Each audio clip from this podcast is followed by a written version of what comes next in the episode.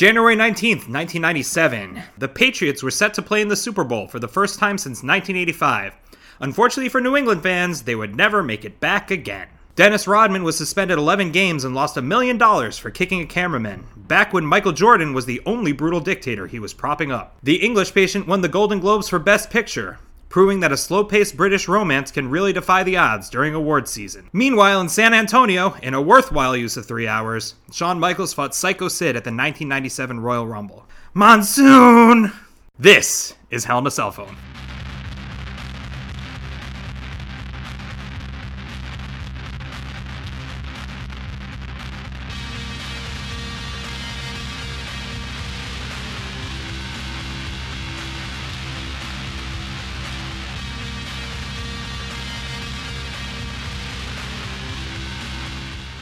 Welcome to another episode of Hell in a Cell Phone, the podcast where we attempt to make sense of the Attitude Era of WWE 20 years later. Uh, Eric is to my left right now, and Eric, I got some fan response for you today. Ooh, I want to hear. They say the guy who doesn't, who didn't watch, is very funny. Wow, is that's me, right? Because Yes, that sometimes I wonder which of you has watched. uh, that's great to hear. I'm glad. I'm glad I'm uh, coming across well. Yeah, we're picking up traction, building up steam. That was also from Aaron's mom, and also she only meant that in relation to the guy who did watch wasn't funny. so she was pulling a distinction.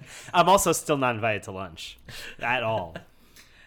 Also, you heard Bobby Hankinson, our resident wrestling historian. Hello, everyone. I can't wait for our spin-off podcast where we rewatch all of the uh, New England Patriots Super Bowl games from the '90s, and you guys explain that shit to me. I, I was actually loving your face during that opening when I'm just like sports, sports, sports, and yeah. like, I was like, what does Bobby get out of this? Yeah, two sports and the English patients. So Yeah. it's like two truths and a lie. Yeah, this was a tough one for me, uh, intro-wise. Uh, also, that was the only Patriots Super Bowl appearance of the 90s. Wow. They were really bad for a while, and uh, Oh no, no, I know. I'm sorry. I was kidding. I'm not actually interested Okay, in you don't wanna hear? Okay. no, no, no. Uh, Bobby, did you watch this one that we're going to talk about tonight? Uh, I did watch it this week. Yeah, I did not. Again, back in the Oh, Yeah, day. okay, I- I would hope uh, so. I didn't usually watch the pay per views. I would listen to it scrambled, Mm-hmm. um, but I did not know. I could not figure out how to get the pay per view myself. Uh, because I feel like back in the day we didn't have like smart TVs or even like smart remote controls. Therefore, to like order pay per view, yeah, you, had to like you literally had to call and talk to a person. Yeah, and there's no way my parents would be like, "Here's the credit card." There's like no way that that would happen. So I, I think it, I feel like it would have just shown up on your cable bill. I, I don't honestly. I have no idea. I'm surprised you didn't try it once. No, I was very scared of being in trouble. So you I were didn't also like that. 11. Yeah, I was truly so like literally committing 11. wire fraud probably wouldn't have been the first thing that comes. But I to did mind. listen to it scrambled, and I for sure would watch the Monday Night Raw the next night and know everything, and, and so I, I was abreast of what was happening. I remember exactly where I was the night of this pay per view. Why? And Were you watching this pay per view? no, I was not watching. Um, it, my birthday is January 20th. My parents were going to the inauguration of Bill Clinton the next day, so my birthday dinner was on the 19th that night, and we went to the Outback Steakhouse. Fancy. Did you get the Victoria fillet? Uh, I did. Uh, no, I was. This- Everyone says bloomin' onion, but I went for the deeper cut. Uh, no, I got um, I got the Kookaburra wings oh yeah. and That tracks. Um, the Mad Max burger. Both. I don't remember a Mad Max burger. That's funny. I mean, it was It was it was a bacon. It was a different cheeseburger. time. Yeah. It was a different time, Eric. But um, it was made with guzzling. but the Anheuser Busch Clydesdale team came with us to the restaurant that I night. You don't mean know like what you, that you ordered a table for eight? the so Eight horses? I'm confused. What does this mean? First of all, how do you even get a table for horses when they order? It's just like so the story, "Beer for My Horses," is actually about eight horses that go to the Outback Steakhouse. Uh, my stepdad was the general manager of an Anheuser Busch distributor in Maryland, and uh, the Clydesdales were going to be marching in the inauguration. Clydesdale horses. The horses. We are yes. talking about horses. But there okay. is- but there is a team of handlers that take care of the horses. So you were having dinner not with the horses who were Not with the- famous. with the You were handlers? with the handlers. with the handlers, were the handlers cool? they were nice. There was one guy who was really excited it was my birthday. He shared his coconut shrimp with me. Wait, what? Uh, was he kind of like the special one? No, he was just a nice person, Eric. I mean, just It being was that 19 excited it about was your birthday. 1997. It was simpler times back then. I also feel like that ordering coconut shrimp is like a is like a soft move at a steakhouse. You're getting coconut shrimp. This fucking child's getting wings. He's got a Mad Max burger. Man up, your coconut that was, shrimp. that was just the appetizer. Like, do you Listen, think he went home and was like, "Dear diary, today was Aaron's birthday. Uh, he let me share coconut Every year since in his diary, he's like, another year, another birthday for Aaron. Where, Where I wonder he where? Aaron is. He's the one leaving us all this feedback on the podcast. the Outback Steakhouse would literally be my birthday dinner for all of all of high school? Dude, I would fuck up a, sl- a, a slow fast food restaurant any day of the week. Why we're not doing more fast casual, I don't understand. Uh, I mean, it's funny. Like I, I did. There was a time where that stuff was like the the height of luxury. Yeah. And I think now, like I, I feel like if I were to eat it, I'd be a little bit less into it because I'm just fancy. Did you know that they there's no limit to how much bread you can get? Oh man. well, there's a lot. There's a limit now to how much bread I can eat. Our one year anniversary of this podcast, we're going to do a live recording from the Outback Steakhouse. totally. I think we're actually literally at the one year anniversary of Well, yeah. since we started this project. it's a one. It's one year in like podcast years. Yeah, true, It's true, like true, it's true. eight episodes is a year. um. By the way, quick th- story about Outback. When I was living in Korea, um, I was like, you know, eating a lot of Korean food, and at one point I was so fucking fed up with Korean food. I, I love it now, and I always and I loved it then. But you know, like when you eat something always, you get really fed up, and you're like, man, I just really want something like something American. So I went to Outback because I was like, this is the only place I can get a steak that's not fucking like sliced up already and I can get fries and I can get like like things that I that like side dishes that I know. Kookaburra wings. Kookaburra wings, American get the bloomin' tradition, onion, yeah. get all that shit. It was great. And uh, when I was there, I remember looking out the window and seeing an SUV pull up, and a bunch of like to uh, like a bunch of Buddhist monks got out of the SUV, and I think they were coming in to like Outback to eat also. I don't know if there's a point to this. I think that's how you open up the seventh chakra is Well, You- they're, they're you not eating just- meat. They're just eating blooming onions. They go and they they they spin the the the spit roast of meat while they say their their prayers. The blooming onion's really just a lotus, if you think about it. Uh, also, I do love that you're like, I eat American food. Let me go to the Australian, like Yeah. fast casual, It was either that or like or like go to McDonald's, I which is always the winner, hands oh down. boy, I can't. God, that shit's good. I can't. Anyway, I, I say both. I mean, why we did didn't- do that at one point too. what I don't understand is why you didn't just stop and get some Starburst fruit twists, sponsors of the 1997 Were Royal they? Rumble. Yes, I they thought it were. it was. Oh, you know what? It, it must have been the last one that was like the Karate, karate, Fighters. Karate Yeah, Fighters. Yeah, this one is Starburst fruit twists, sponsor of the 1997 Royal Well, Rumble. speaking of fruit twists, we get to hear a lot about Goldust. So that's a real fruit I'm twist. listening. but first, uh, I'm sorry. Am I taking the Meredith Vieira? No, you know Okay. what? You know what, Bobby? Take it away. Because I was so moved by the opening video of this pay per view, telling the story So of a boy good. becoming a man, a boy toy Oh, becoming there's a so much man. this. Of Toy? all- I don't understand. Let's back up. The first thing I wrote was, "Where is my Todd Pettengill?" Because that was no Todd Pettengill, sir.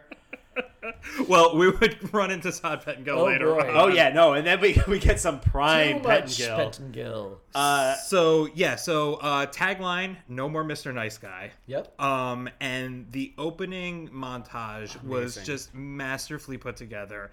The cocky, flamboyant, brazen showman in his youth, which was apparently like two months before then. Yep. Now has grown up into into this man who that Like, night, that night, the cult. and That night, the cult grew up, became a a, a mighty steed. uh, I love that callback. Uh, I, by the way, I, I did note that I was like when they were like he became a man. I was like, now he's basically the HBMM, the heart, the uh, happy bar mitzvah man. like he, this I'm is surprised that one didn't catch on. happy bar mitzvah man. But yeah, so I'm watching it and they're building and they're building, they're building, and I didn't even realize this was his hometown. So when it got to that, it was Oh, like, yes. oh shit, Yeah. shit's going down tonight. So some important historical notes here, as per my job. Uh, this we were all joking and ripping on the venue from last pay per view. So this was not commonplace for them to have a venue as big as the Alamo Dome. This is huge and was like a huge risk for the WWF at the time to do because they were not. This is not. They weren't doing well. Yeah, they do this kind of thing all the time now, but this at this point they were not doing these huge spaces. What was So, the capacity of the last space? I want to say five thousand, and this one There was 5,500 in attendance. yeah, this one was sixty. This one, I believe the capacity can go up to like seventy or eighty. 72. Yeah. But the real number, the real number was 68. Mm-hmm. Um, they often like mis uh, report their own like attendance stuff for show. Alamo or Uh, WWEF. no? Because uh, Alamos, Alamo, the the capacity of Alamo Dome is seventy two. I think they said it was sixty, but you think Yeah, the real 60 was they were 68. That's true. They were. They were like they were in the 60s is what they, they, got. yeah. However, I think they they had they were like just they just breached sixty. I think. However, not all of those people paid for tickets. So they had a very hard time selling tickets for this, and they were literally giving them away. Uh, and also, they had a Taco Bell promotion where you can get tickets for truly five dollars What? to a pay per view, and That's a $5 fill up right there. it is. And they um, You get a you get a seven layer burrito. you get front row seats. and all the diarrhea you could stand. you get a seat right next to Shawn Michaels' mother. yeah. But the thing is, too, they had all of this. They had to give away all these tickets, and what they did is they blocked the pay per view in the San Antonio area. so also, if you wanted to oh. see a hometown hero Shawn Michaels like fight his way back and Yeah. try to like get his championship back, you had to fucking pay the no dollars to come see this because they wanted the butts in the seats and they wanted the like visual of like look how well we're doing and how popular this is because WCW is crushing it right now. it it paid off. I, the place really looked packed. It was a it was like a big ass crowd. I and you know what? It made an impression because in the past ones, you know, it was like fine, but like this one, you get to see like it looked like what we watch now. Yeah. They were like we're used to seeing them in these huge stadiums now and these like huge arenas, but back then they really were going to these like B and C level cities, West Palm Beach for their pay per views, and the TV tapings were like at truly like basically VFW halls, like truly very very small spaces. And then that's the whole point of it. Like they're expanding, they're they're getting bigger. The it's, it's Well, they're faking it, right? The- Well, It's a lot of fake, fake it till you make it, like Yeah. what we're seeing now, because they're getting they're getting desperate, and we'll talk Yeah, more well- about other stuff in this pay per view we see that are like moves to just like desperate moves that are forcing them to make some change. Oh, they definitely went all out on the computer graphics at the opening, where they, we go from the the uh, the desperation of Shawn Michaels to basically the opening theme song of Bonanza and a bunch of computer generated cowboy hats. Oh my god, yes, I forgot about that. And the first appearance of Jim Ross's cowboy And hat. yes, exactly. And speaking of cowboy hats, Jr. finally has a hat. This is, this is the first. This is the first appearance of good old Jr. As we will come to know him for literally ever. Is he still a heel? I don't think so. Yeah, um, I mean, Isn't it That's weird that I it's good can't old tell? Jr.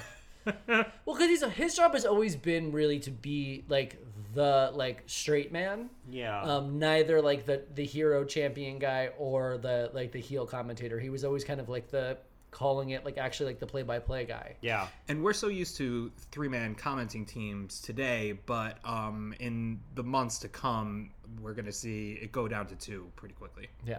Okay. This is Vince's last rumble he ever comments on. Yeah, he's got a few more shows in front of him.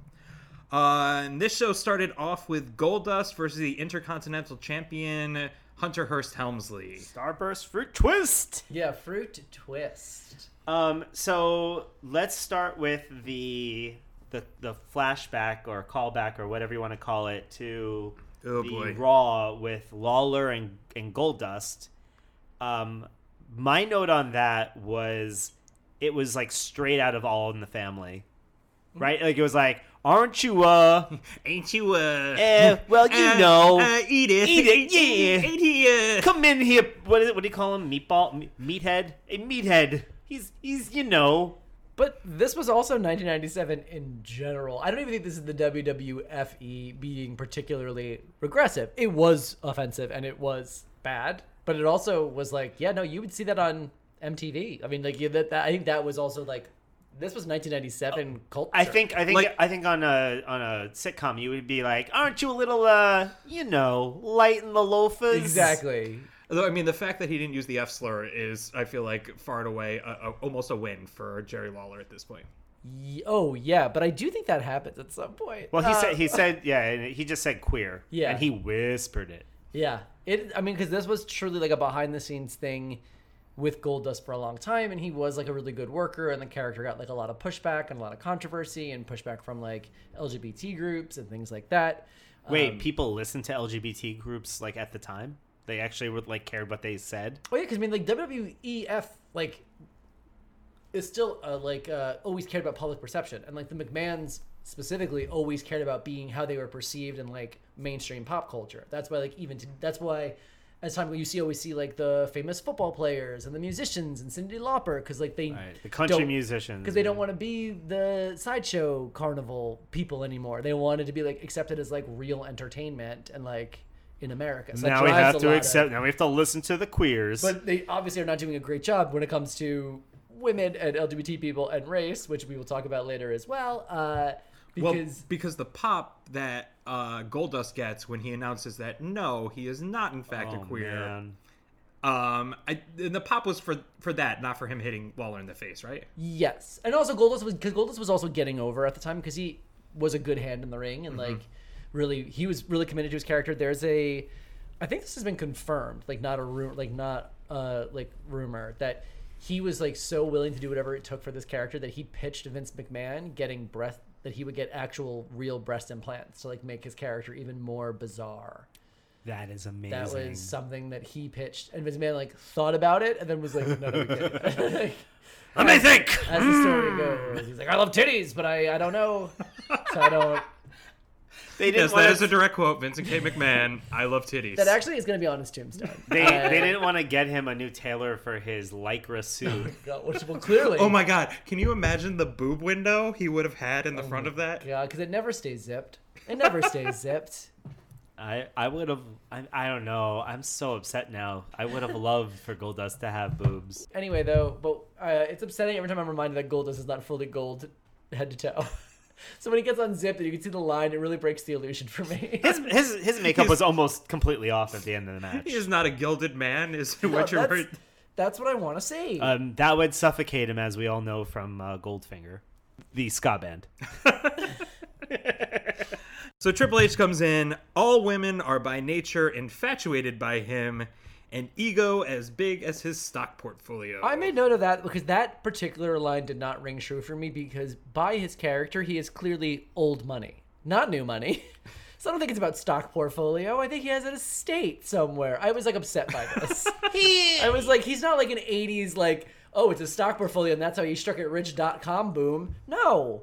I mean look he he might He's be down he's old be old money, but money. he probably also has like investments he doesn't really know about them I just feel like that shouldn't have been. no I agree I, I, I, mean was like, like no, that's not right for this character. They also keep I have some reusing the notes. same fucking scene where it's like him and a woman in like a cabin in the snow where he's like cheersing like with champagne with her and it's the same thing over and over. It's like on the, the background of the, the greatest love songs of the 90s, yeah, in yeah. between Michael Bolton's cover of How Am I Supposed to Live Without You? I was gonna say Air Supply like I'm all out of love like um what is it True Romance or whatever Yeah. they Yeah, call yeah, that yeah. that fucking thing. Pure Moods. wasn't fucking pure, Mood- pure moods because that was Enigma and That Enya. was Enya, yeah. Who will say we're not alone? That's not Enya. Um, did you guys notice the phrasing when they said, "Has jealousy outed a hidden side of Goldust"? Come on, guys. Come on. Wait, Marlena has quite the '90s haircut in this. Uh, She came out in the full Rachel, and I was like, "Whoa, whoa, whoa, whoa, whoa!" I will say, uh, the vibes on uh, not to get into that fucking discussion, but the vibes on Marlena changed for this. Agree. She, I think she also was a lot more attentive to the match because I think usually she's just kind of like looking off, smoking a cigar, telling an usher to fucking deliver her her instant message to someone. yeah, see, I missed all of that. I liked the weirdness, and I liked Marlena being this like weird, aloof. Yeah, yeah. Um, I actually I had just a, like a damsel. I did have a note. I mean, not to jump ahead into the match, but I did have a note that I think that Marlena is the Uatu of the valets, She just watches and does nothing. like even when he's outside of the ring and he's getting his ass mm-hmm. handed to him, she just is just like staring, standing there staring from the moon. At some point, she's going to give Goldust the ultimate nullifier. Who murdered Marlena?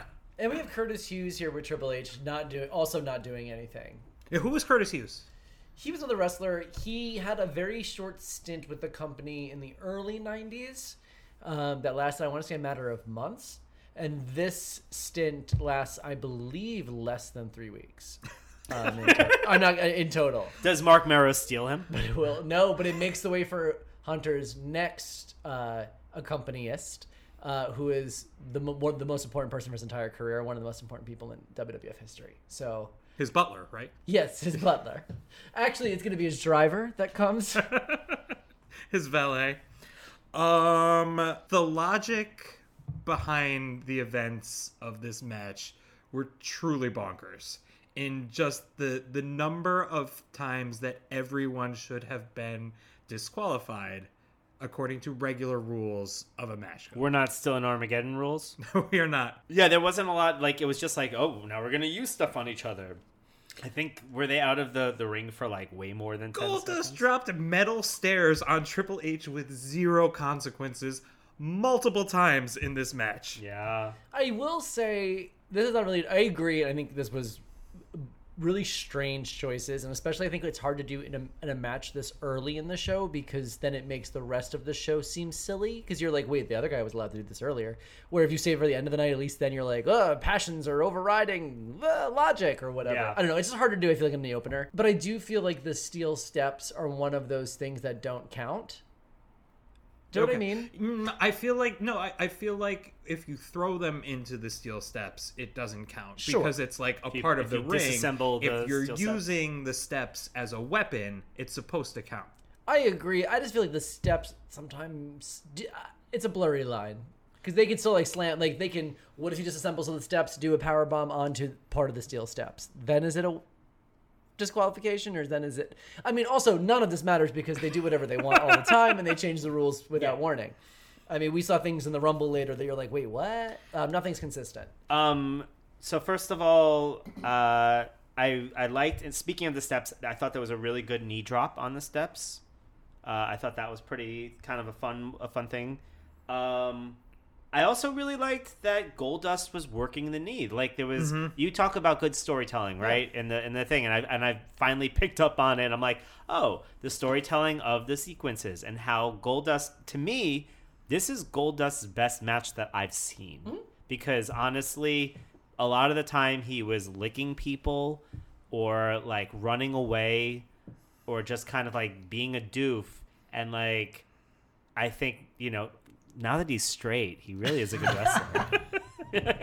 yeah, that knee into the security railing looked like like savage in Yeah. here. Even the stair shots, though, it's like so crazy now because like when they do anything with weapons, it's obviously and thankfully safer for everybody.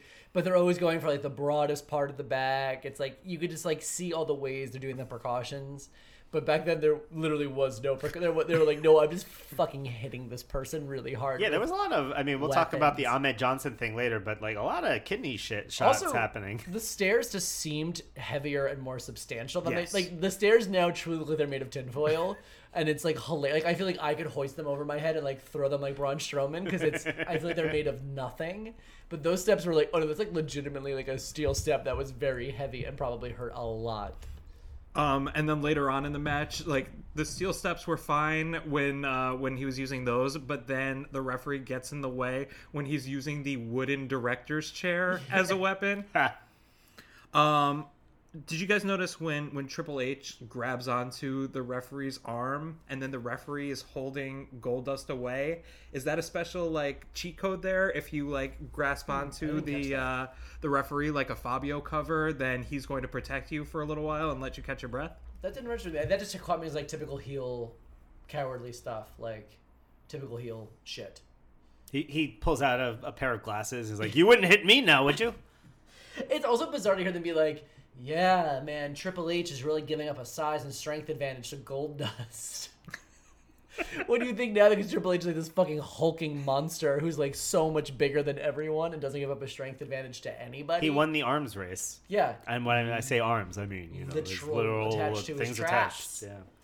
Um, who are George and Adam? I do, honestly, I do not know. I still do not know. I tried to research it. Literally, and the internet was like, "What?" and just to just to uh, set the context for people who don't necessarily want to watch three hours of this, uh, the uh, But do you want to listen to two hours of us talk about it? it's a very small group.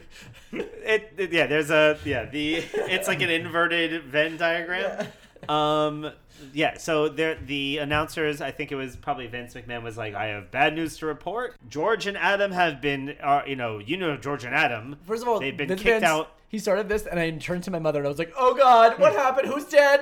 Who died?" because I'm just used to wrestling now, especially '90s wrestling. I was like, "Oh, someone's dead." He's gonna be like, "George the Animal Steele is dead."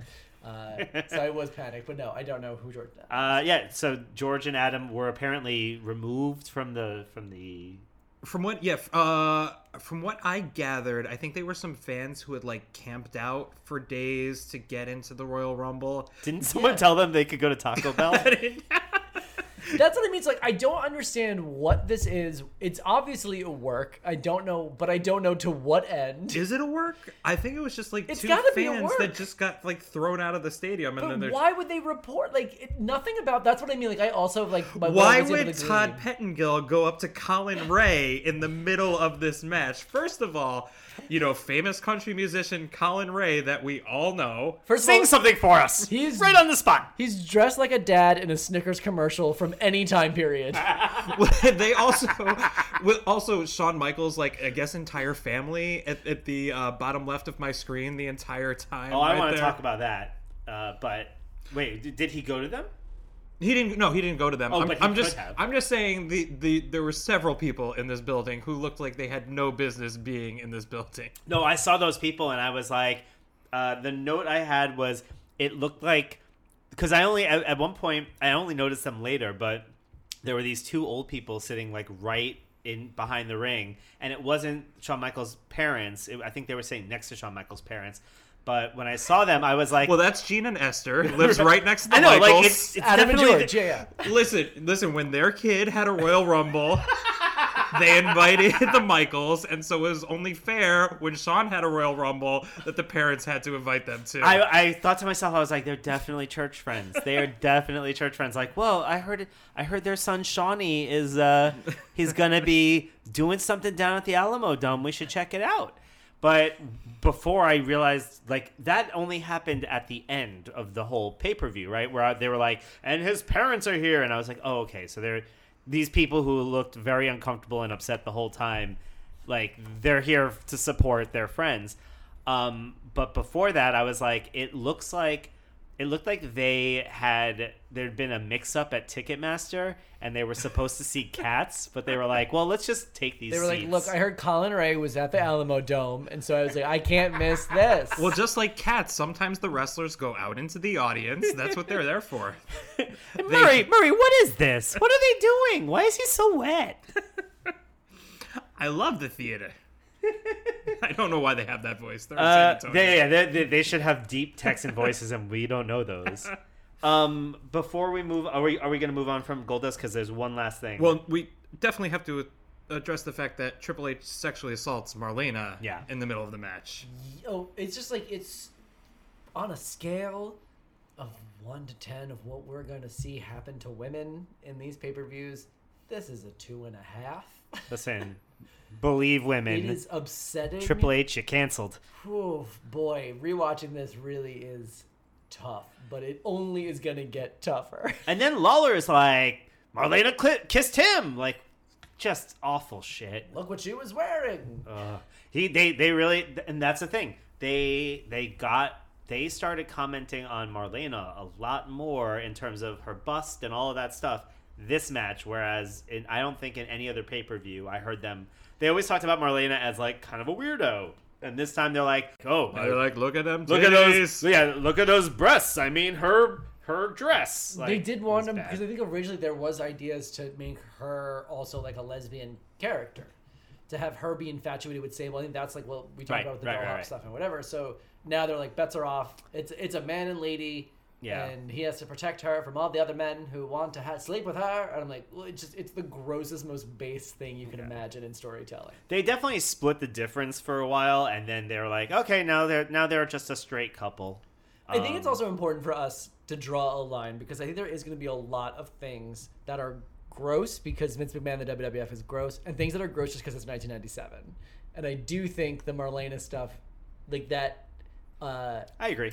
un unrequited kiss, that fourth, that sexual assault, is a 1997 thing and not a WWF thing. Not solely a WWF. That- thing. that- not, I'm not defending. no, it, I- to be no, listen, listen. Not offending it. Not That- defending it, but I want to. That unrequited kiss, that's like a 2005 thing. That's a Yeah, yeah. 2008 thing. That's a 2011 thing. I Right. mean, like we're And you heard it here first. Bobby Hankinson is defending that kiss.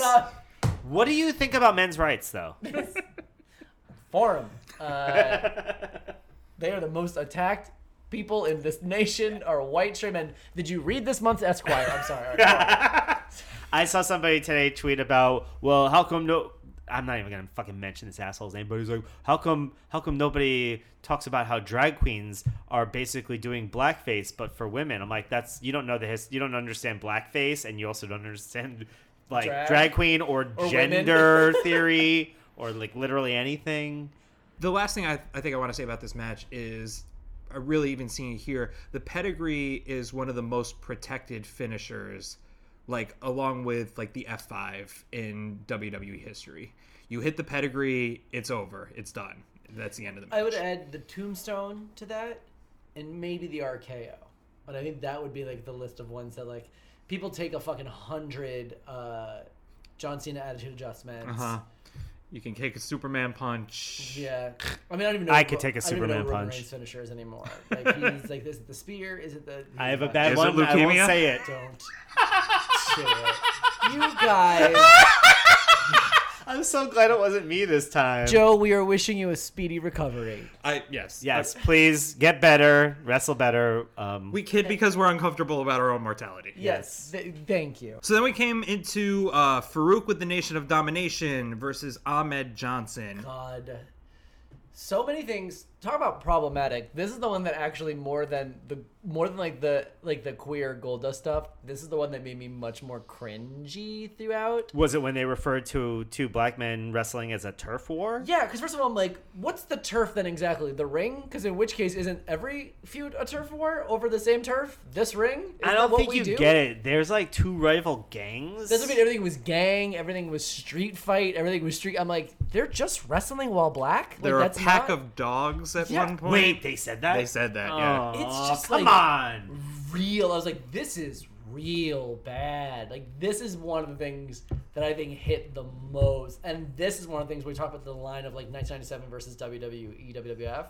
That I'm like, also 97 racism was still super bad, but this is particularly bad in a way that only wrestling could do, um, and it was embarrassing and hard to watch. I think uh, the fact that you have a wrestler whose name is Farouk and you cannot agree on the spelling of Farouk is a fucking hate crime.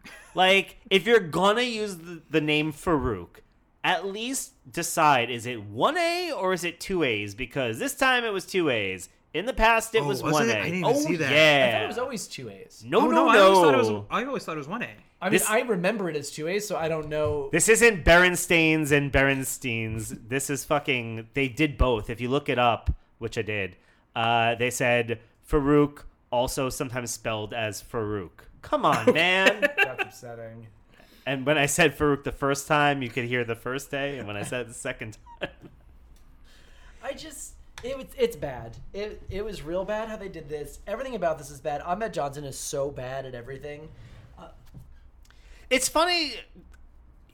He is he okay. He's really bad at, at cutting promos. He's Yes. Ama- it's amazing how bad he is. Yes. Um, there were some parts of the match I did like, uh, but by the way, I did have a note that uh, just from Farouk's entrance, Farouk's entrance, um, I wrote PG thirteen sounds like me when I get drunk at karaoke and try to do a hip hop song.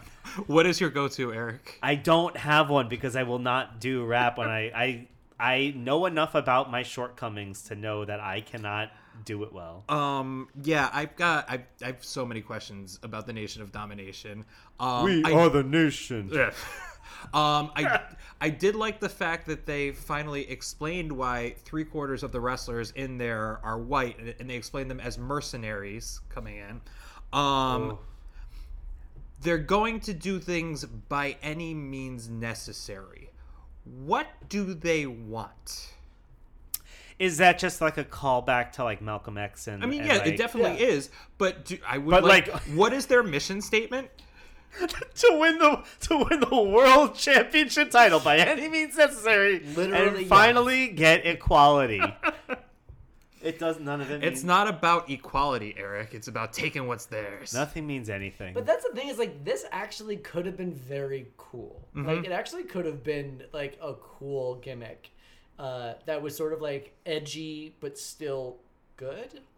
well, And they just you could just tell you're like, wow, this is what happens when a room full of old white people try to write this cool thing. you know what? In a in a in a perfect world in 1997, not a perfect world, but in like in a in a pre-cool world in 1997, uh, you could take Farouk and the Nation of Domination and do what they're doing with Daniel Bryan now, where Yeah. you make Yeah. them you make them heels, but you make them like fucking heels that make sense, and everything they say is like, oh shit, yeah, like this is really cool, and like the only the assholes are like booing them because Yeah, like or like exactly like or not make them heels, like make them like faces and make them like you can see like well yeah. you know I know we're recording this now in February, which is Black History Month, and Bianca Belair in NXT is wrestling in uh, gear that is like covered in like black historical icons, and uh, the Street Profits and NXT are wearing gear as a tribute to uh, Booker T and Stevie Ray Harlem Heat.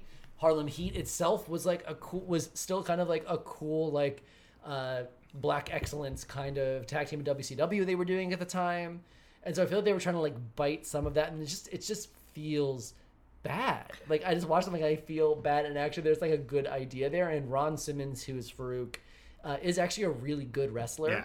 Uh, Yeah. We're gonna see some awesome stuff out of him. He's really good. yeah So I just I, I the whole thing it kind of bums me out, but also Ahmed Johnson is is bad. He's bad on the mic. He's a bad wrestler. He's he's bad. I think for me, the biggest metaphor for this match is after the montage of Ahmed Johnson in multiple outfits chanting "You're going down."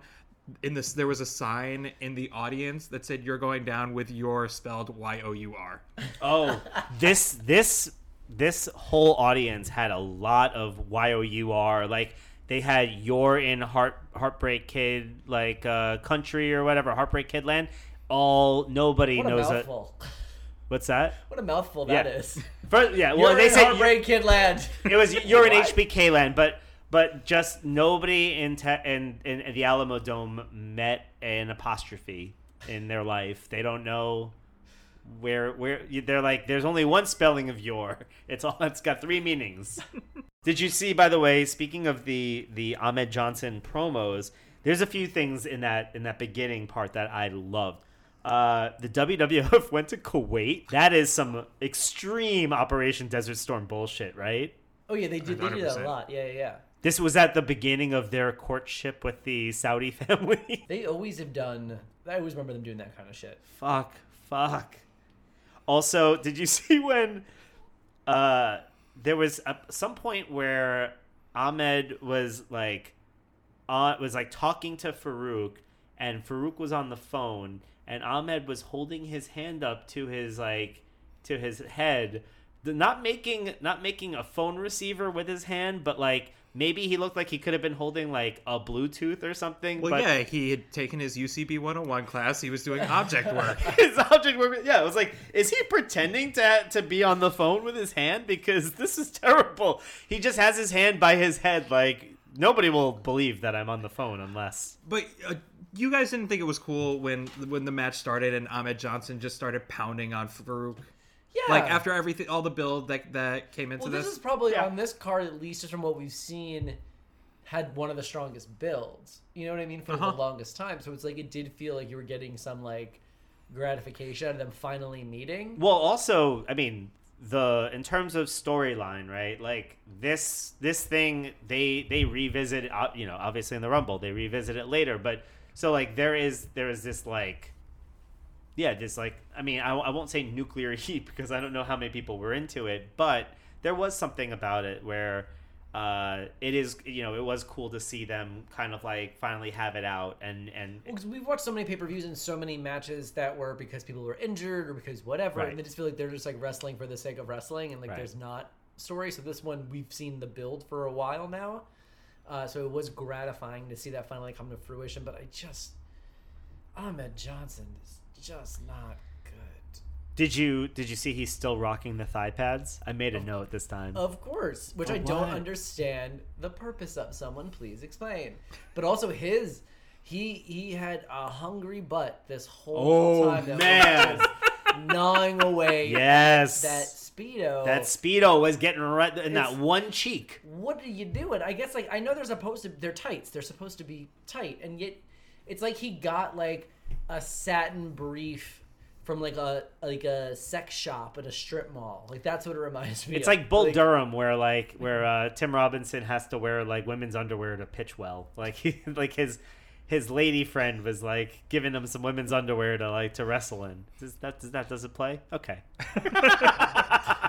That's too close to sports for Bobby. Yeah, sorry. I know. Once I see even a sports movie, I was like, uh, unless it's a league of their own, I got nothing. Well, he was uh, he was at the lingerie store at the mall right while uh, Crush was getting his face henna tattooed. oh Jesus. Crush is on his third gimmick. And I was keeping an eye because Eric, this won't mean anything to you, but um, one of the guys who's in Nation Domination now, I'm like, that's D'Lo Brown. Oh, hey! It is D'Lo Brown, and so that's consistent. He'll become a wrestler that will be that will come to know and love. You're right. Uh, that didn't mean anything. yeah, to it me. means to you now, but he will be a That's good. wrestler. And I was like, oh, there he is uh, in Nation Domination, and he is great. Um, but he was he was one of the guys there. one of the things I noted is well, first of all, I always wonder like why would they have a Goldust match at the beginning of the night when everybody's going to be covered in glitter afterwards? Um, could you imagine if they had a Roomba though, like at the time? Like it would have been great just to have this little guy just come out and vacuum up all that shit so you wouldn't see it get stuck to literally everybody who wrestles. That's what I mean. Here's like, I, I assume they always do this, so it's weird they don't that this is like a new thing, I guess, because like we watch wrestling now, and every holiday there's like a holiday themed street fight that always involves some kind of pie and like food stuff, and they make a huge mess, and then they go to commercial break, and then they come back and it's gone. They like literally like swap out like the top The- mat yeah, of the, the- canvas. uh-huh. And just like start fresh. So I don't know why with Goldust they were like, that's fine. Let it. What could happen? And It like- adds magic. they're not. It's not like they're holding three hundred pound people above their head and shouldn't slip on anything. It's like they'll be fine. Like their well being means literally nothing. Did you did you see there was this one part where I think Farouk had he Farouk had almost well, I think he was doing a camel clutch on Ahmed Johnson and one of the guys from the Nation of Domination, maybe from PG thirteen, was saying something to him and Farouk is literally saying you don't tell me what to do. I tell you what to do. While Ahmed Johnson is lifting him up six inches, like he's still he's being lifted up, doesn't realize that he's being lifted up until he finishes, and then he's like, "What? What? What?" But when he's on Ahmed's shoulders, the crowd is going ape shit. Yeah. And this and that's the crowd got me into this match. The crowd let me enjoy this match on a- purely um, spectacle level. Yeah, I think it, 'cause it had emotion behind it and stuff. I think the ending took away all of that. Like It's it's what you called like a is it, you call it the blow off. it should have been. That's why. It's sort of a blow off. I think the blow off probably happens later. that's the thing. A blow would be like the definitive end to this feud, and this is I clearly see. not the not. definitive end because we had this like fucked up like shitty finish that just like literally they were like we're just gonna interfere now, and you're like wait wait what? like it just didn't. It just didn't make any sense. I don't even remember how it ended. Who? The Nation of Nations like entered the ring. they were like, I guess the right. match is over. He just, he was like attack. Yeah, it it so was bad. stupid. Um, but I will say, there was I I do think one of the best parts of that match was after the match when Farouk. Uh, when Ahmed Johnson took on just a random Nation of Domination A member, random bow tie gentleman. threw him through the announcing table, And I'm threw like, him, threw him through the French announcement It was announcing a- table. not the- so my internal monologue was just like "Sacre bleu." Mon Dieu! merde. Um, But I- that oh, that spot was scary looking. it was super scary looking. They didn't clear anything off. He just was like, Also, boom, you're you're dead. Ahmed is a bad work. Like this is like a known thing. Like he's a bad wrestler. Like he is a bad wrestler. Like Yeah. he is an unsafe worker. Like there was no time taken to make sure that the other guy was okay. We were just like, nope, you're just going down. And also like that, like when we see people go through the announce table, the announce tables as we know them in 2019, okay, are made to collapse. Yeah. like they're essentially like they're literally like a house of cards. Like they're literally just, like pieces that are just like rested on each other, and there's a crash pad underneath. yeah. So like that they, they are designed to be put through, and then there is a crash pad underneath. Yeah. So it is a very safe spot to go through a table, which is why we see it so frequently.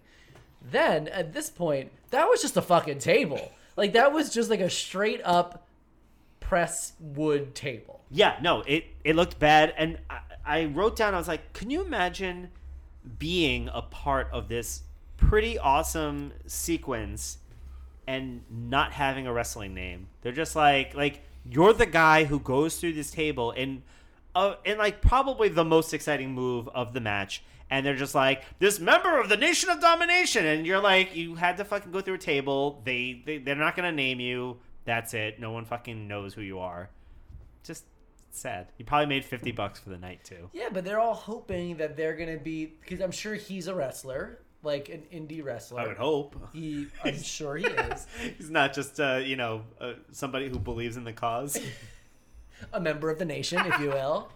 Uh, a citizen. And he's hoping to impress people that he'll get called back to do more. This is like, well, who are these people getting squashed by Lars Sullivan? It's like because they're hoping, and then they'll get a, a call up then to.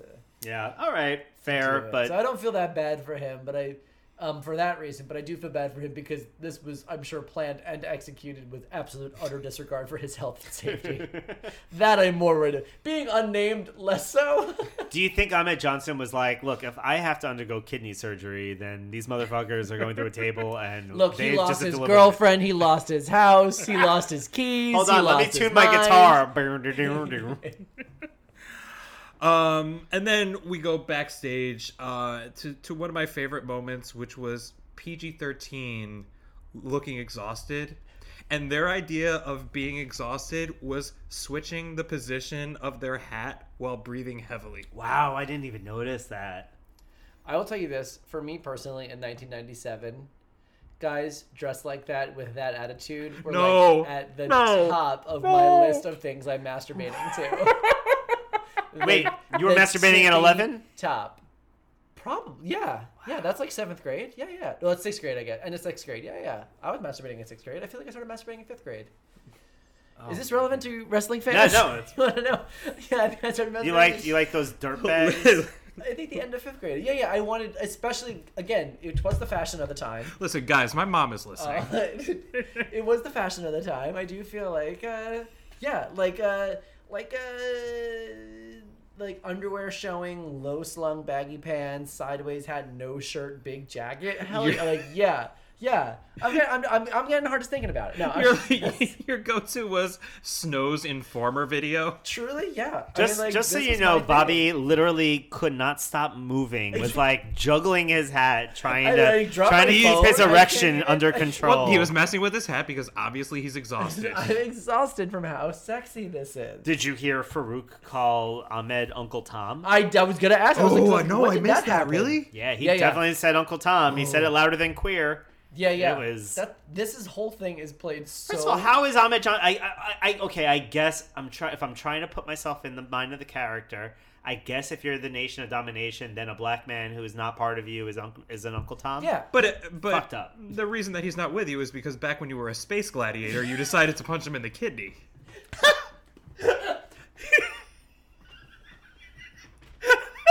oh, I hurt my chest on that. Ow.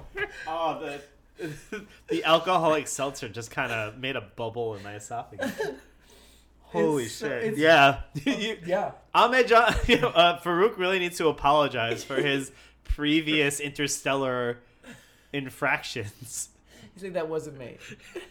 He was listening to a lot. That lot. was the other Farouk. Two A's, not one A. Oh my god, that would be amazing if that was actually planned. And they're like, no, Farouk Nation Domination 2A. It's Farouk Space Gladiator 1A. Right. It's Farouk from another planet versus Farouk, the Muslim name. I am not res- I am not aware of your Earth customs. Human.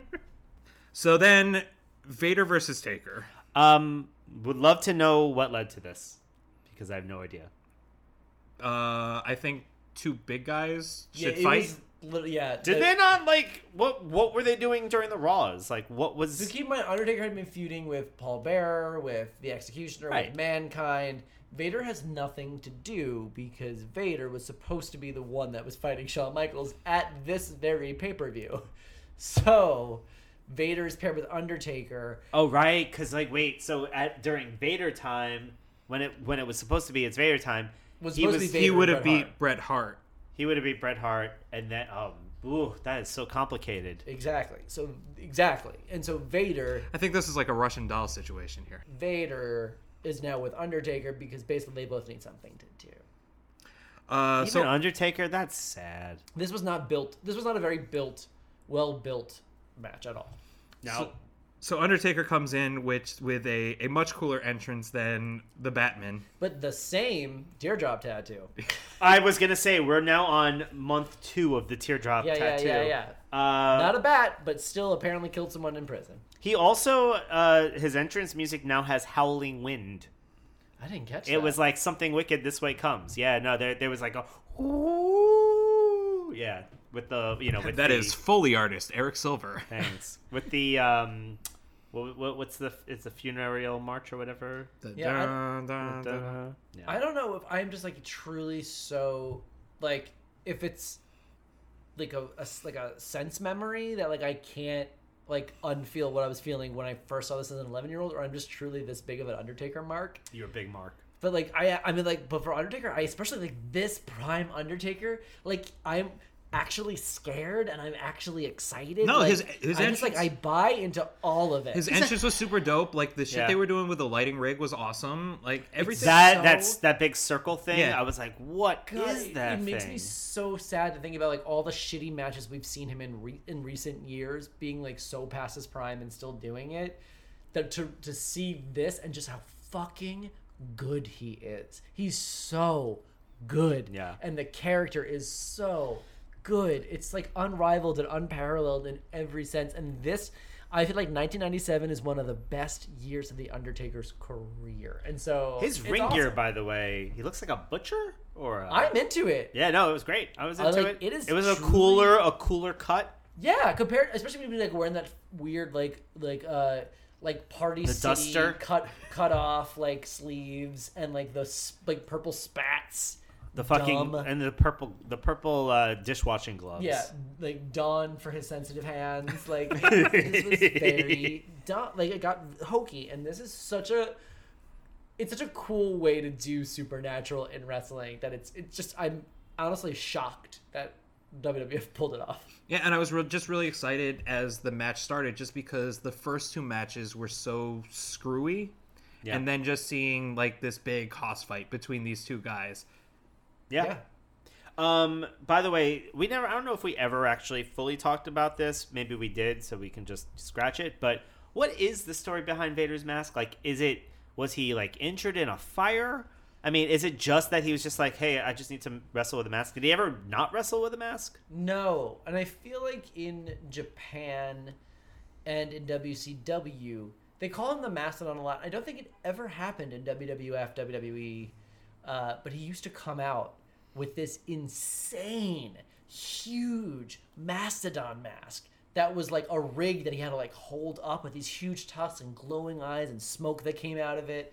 So if you play even the 2K games now, which I obviously still play, like Vader's like a Legends character you can unlock. Yeah. And when you unlock him, he has the Mastodon entrance, and it's so fucking cool because he has this huge elephant head. Then he takes off, and he it's like a it's like a a robot elephant. It's fucking so cool. Well, I'm glad they got rid of that when then he, he- came to. WWE. I think he maybe he might not have been able to because of licensing stuff, but he used to like take it off and then put it on the ground, and he'd be like, and then all the smoke would come out, and it was fucking so cool. It was so cool. Oh my god, that's awesome. Isn't that fucking so cool? It, not look, it looks like mask. something like that, like Giger would have. Uh, yeah, it's like Mad Maxi. Yeah, it's that's a little bit. It's a little bit Giger It's so or fucking cool. Giger. I don't know how you fucking. I don't know. Was he French? I don't know. I Giger is always. You know, Giger. But they call him the Mastodon in WWF now still, but that that's missing. he, that. look, he looks like a big old Cenobite. I loved it. I loved it. It's Yeah, so he should have. cool. He should have wrestled with that It's and just the- impaled people as a finishing. He's just the shell of his former self at this point. Like I feel like he never recovers from whence when he got the shaft with the Shawn Michaels stuff. yeah. He never recovers and will never come back. But then we've got we got this match between two huge titans, and then we go. But don't see Undertaker in 2019 eyes. In 2019 eyes, Undertaker is a legend. At this point, he's a mid carder. Like He's a we're watching. mid-carder for He's never held a world title at this point. He's never. He's not a main event guy. wait, Or maybe he did for one night in the he- early 90s. I think yeah, But it was like a it was literally a night that he held it. But he's not a main event guy. He was fighting for the Intercontinental against Goldust. And where Mankind's a like we know that Mankind is a Hall of Famer now. Like we know that he's a legend, but at this point he's a new guy. We don't even know his name is Mick Foley yet. Like he's these are he's Undertaker's a mid card guy at this point. So do you think that's why they felt the need to go throw it to Todd Pettengill Oh, in the audience? You Well- guys. That I, I put down excellent top notch interview from Todd Pettengill. I mean, first Can of we- all, there we- was so, so much story to it. Yeah, someone just give us a recap of this, please. She so he's interviewing a teenage girl and her mother or grandmother. I can't tell, which I'm sorry uh, to that woman, but uh, she is I. She all she says when he goes, "Well, tell us your story," and she goes.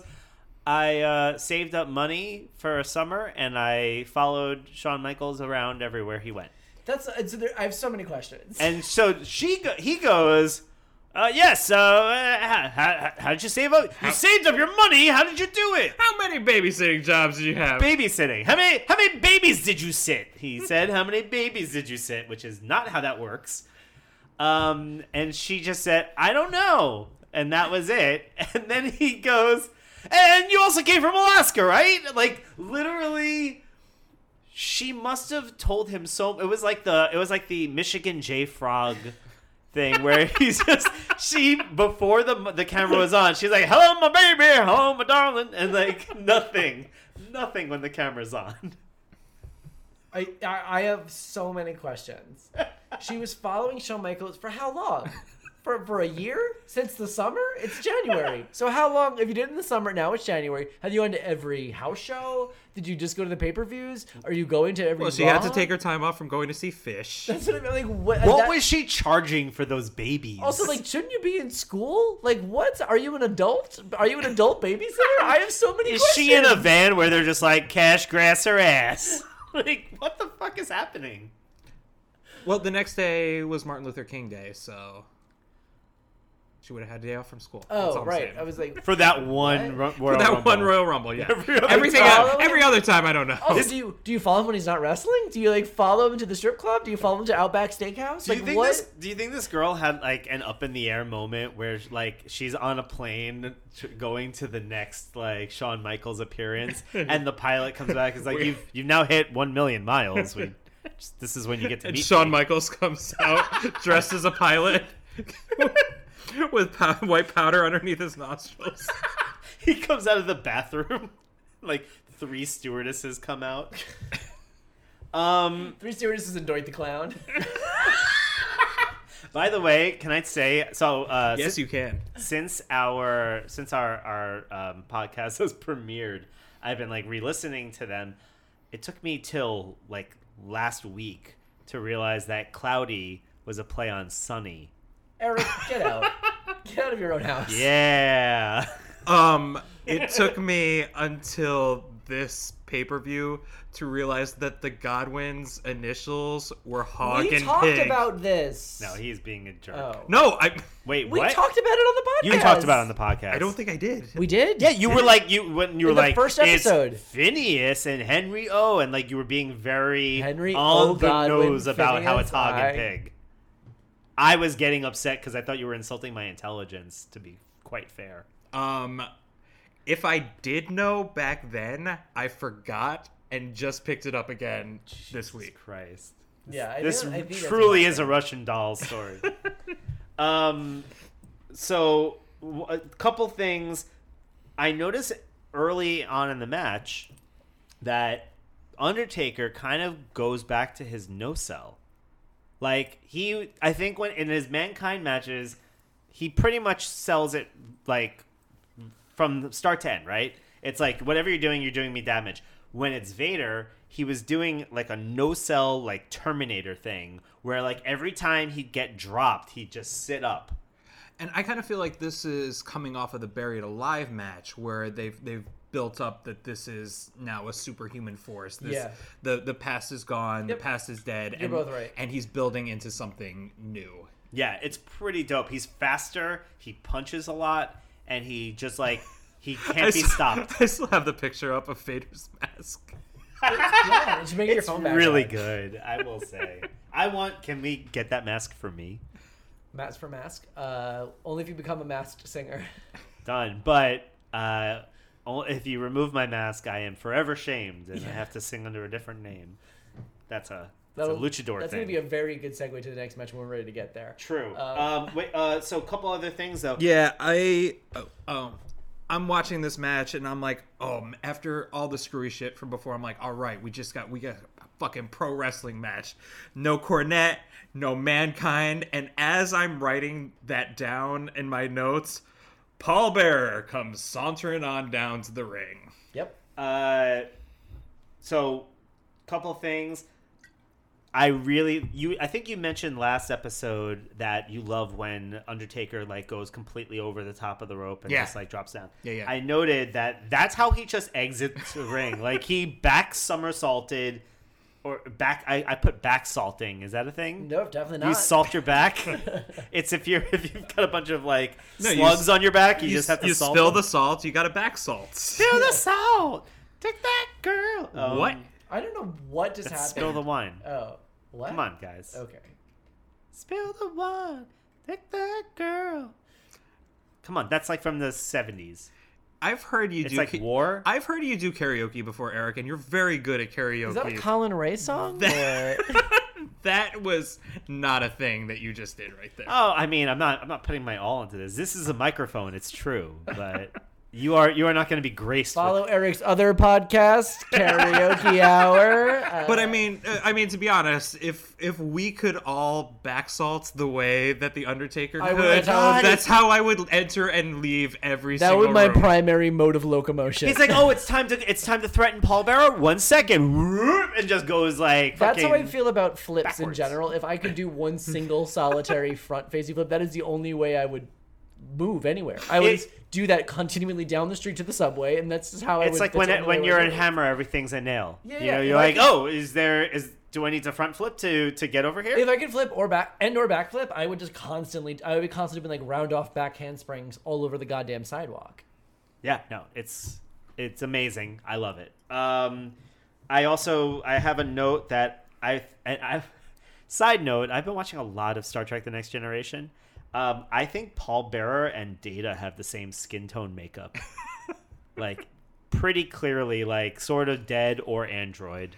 And and I will say, we came into Eric's to, to record tonight, he did have Star Trek: The Next Generation paused. Was that so that I would notice it and be able to comment on this? Like, yes, they do. No, it's because I live that life. I would say Paul Bearer is more of his Lore phase at this point. with the emotion chip. Bobby's looking at us like we're idiots. Oh, I right also I also wrote uh when when Undertaker after Undertaker loses the match to the screwy finish. Um, I and wrote, the screwy finish. Uh, Yeah. Taker's on the railing. Um, he gets hit by the urn. He gets hit with a Vader bomb, and he loses. yeah, and then he's pissed, and I just wrote Angry Taker, which I think is uh that's how what we should call him Undertaker when he's angry. The, ang- the anger taker. the anger take the anger taker. That sounds like somebody who's in an abusive relationship. It's like it's like the sin eater. yeah. All uh, right, let's move on.